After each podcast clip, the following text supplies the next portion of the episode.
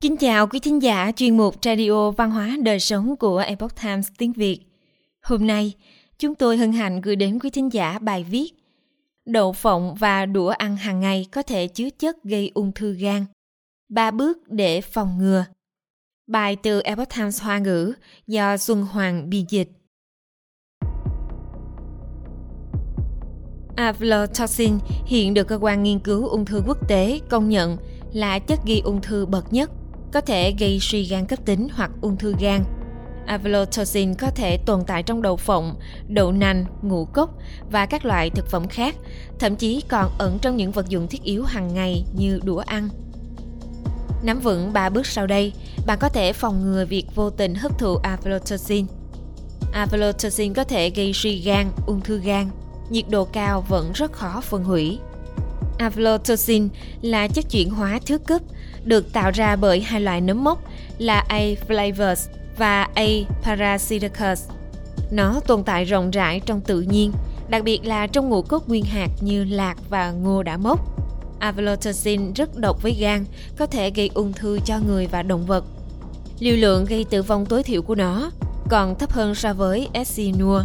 Chỉ là Essinua có thể gây chết người ngay lập tức, còn các triệu chứng do aflatoxin gây ra có thể chia thành ngộ độc mạng tính và ngộ độc cấp tính tùy theo tình huống. Ngộ độc mạng tính Trường kỳ ăn thực phẩm nhiễm aflatoxin sẽ không có ảnh hưởng gì trong thời gian ngắn, nhưng sẽ tích tụ lại thành ngộ độc mạng tính và gây ung thư gan.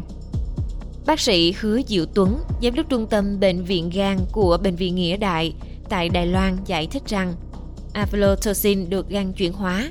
Các chất chuyển hóa của nó có thể phá hoại DNA, từ đó dẫn đến làm tổn thương tế bào gan, đột biến và thậm chí là ung thư. Do chất độc này được chuyển hóa ở gan, nên ảnh hưởng trực tiếp nhất chính là gây ung thư gan. Ngộ độc cấp tính Nếu vô tình đưa một lượng lớn độc tố aflatoxin vào cơ thể trong vòng vài tuần, thì sẽ gây ra ngộ độc cấp tính. Bệnh nhân sẽ rất nhanh chóng bị nôn, đau bụng, chuột rút, vàng da, trướng bụng, suy gan cấp, thậm chí là tử vong. Ngộ độc cấp tính do aflatoxin chủ yếu xảy ra ở những nơi kinh tế lạc hậu. Người dân địa phương có thể không nỡ vứt bỏ thực phẩm mốc.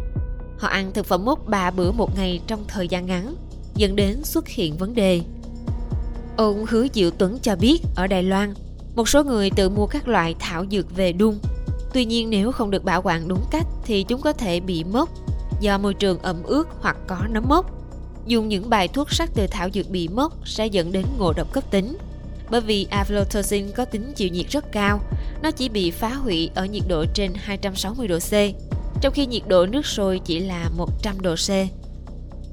Các loại quả hạch, ngũ cốc và đũa tre đều có thể chứa aflatoxin. Aflatoxin có thể được tìm thấy trong rất nhiều thực phẩm và vật dụng thông thường. Thực phẩm có nguồn gốc thực vật như đậu phộng, ngô, gạo, lúa mạch, ý dĩ, các loại đậu, các loại quả hạch, thực phẩm khô, gia vị, bột khoai và bột mì, thực phẩm ngâm chua, dầu thực vật, nước tương, thảo dược trung y. Những thực phẩm có nguồn gốc động vật như sữa bò, trứng và nội tạng động vật như gà, vịt, cá, bò, lợn, vân vân. Bộ đồ ăn như đũa chế từ tre và gỗ. Ngũ cốc nguyên hạt rất dễ bị nhiễm aflatoxin. Nếu các loại ngũ cốc bị nhiễm aflatoxin được chế biến thành dầu thực vật, thì aflatoxin cũng sẽ vẫn còn trong dầu. Tương tự, nếu cho động vật ăn ngũ cốc bị mốc, aflatoxin cũng sẽ xâm nhập vào cơ thể động vật, đặc biệt là gan. Chỉ là hàm lượng rất thấp. Ông Hứa Diệu Tuấn nhấn mạnh, do aflatoxin gây độc cho động vật, nên người chăn nuôi sẽ không cố tình cho động vật ăn. Sự cố như vậy chỉ là do vô tình, cho nên mọi người không cần quá lo lắng. Đũa tre và đũa gỗ sẽ không bị mọc nấm A flavors, nhưng những loại đũa này có lỗ rỗng và thậm chí có vết nứt. Nếu không được rửa sạch, thức ăn chứa tinh bột có thể còn sót lại và khiến nấm A flavors phát triển. Ba bước để phòng việc ăn phải aflatoxin Để tránh vô tình ăn phải aflatoxin, cần chú ý một số chi tiết trong quá trình mua, bảo quản và tiêu thụ thực phẩm. Bước 1 khi mua ngũ cốc nguyên hạt tươi có đóng gói chân không và các chế phẩm của chúng. Bạn có thể chọn các thương hiệu đáng tin cậy hoặc có lịch sử sản xuất và giấy chứng nhận liên quan. Nếu bao bì thực phẩm bị hư hỏng, thay đổi màu sắc, thậm chí bị mất thì không nên mua. Khi mua thảo dược cũng nên đến các nhà thuốc đủ điều kiện, có uy tín, không mua dược liệu không rõ nguồn gốc. Bệnh viện Nam Đầu thuộc Bộ Y tế và Phúc lợi Đài Loan khuyến nghị rằng nên mua đậu phộng còn vỏ. Chọn loại còn nguyên vỏ và không bị hư hỏng hoặc đổi màu, tránh mua các chế phẩm đậu phộng có xuất xứ không rõ ràng. Nên chọn bộ đồ ăn làm bằng inox 304. Nếu muốn sử dụng đũa tre, đũa gỗ, bạn nên chọn những sản phẩm có bề mặt nhẵn và không có vết nứt. Bước 2. Sau khi mở thực phẩm, tốt nhất nên bảo quản thực phẩm trong hộp khô, kín ở nơi khô ráo và nhiệt độ thấp, đồng thời tiêu thụ hết trong hạn sử dụng. Ông Hứa Diệu Tuấn cho biết, thực phẩm để quá lâu sẽ khiến một số nấm mốc có thể phát triển, nhưng mắt thường lại không thể nhìn thấy. Đối với thảo dược, ông Lý Ứng Đạt, giám đốc phòng khám trung y từ hàng tại Đài Loan cho biết, các loại thảo dược trung y mua về nhà thông thường đều cần bảo quản trong tủ lạnh. Khi vệ sinh bộ đồ ăn, nên tránh cọ sát cả bó đũa vào nhau. Tốt nhất nên ngâm đũa vào nước có chất tẩy rửa trung tính, sau đó cọ nhẹ nhàng. Sau khi rửa sạch thì đặt đũa vào khay, để đầu đũa hướng lên hoặc sấy khô trong máy rửa bát. Bước 3. Khi phát hiện thực phẩm bị nấm mốc, nhất định phải bỏ cả gói và không ăn. Bởi vì ngay cả khi bỏ đi phần bị mốc, thức ăn trong cùng một gói đó đã bị nhiễm nấm mốc.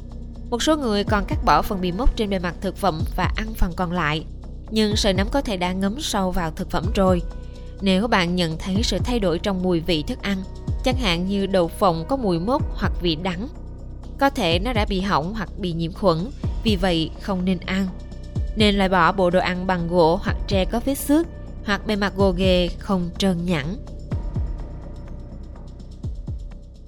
Quý thính giả thân mến, chuyên mục Radio Văn hóa Đời Sống của Epoch Times tiếng Việt đến đây là hết. Để đọc các bài viết khác của chúng tôi, quý vị có thể truy cập vào trang web epochtimesviet.com.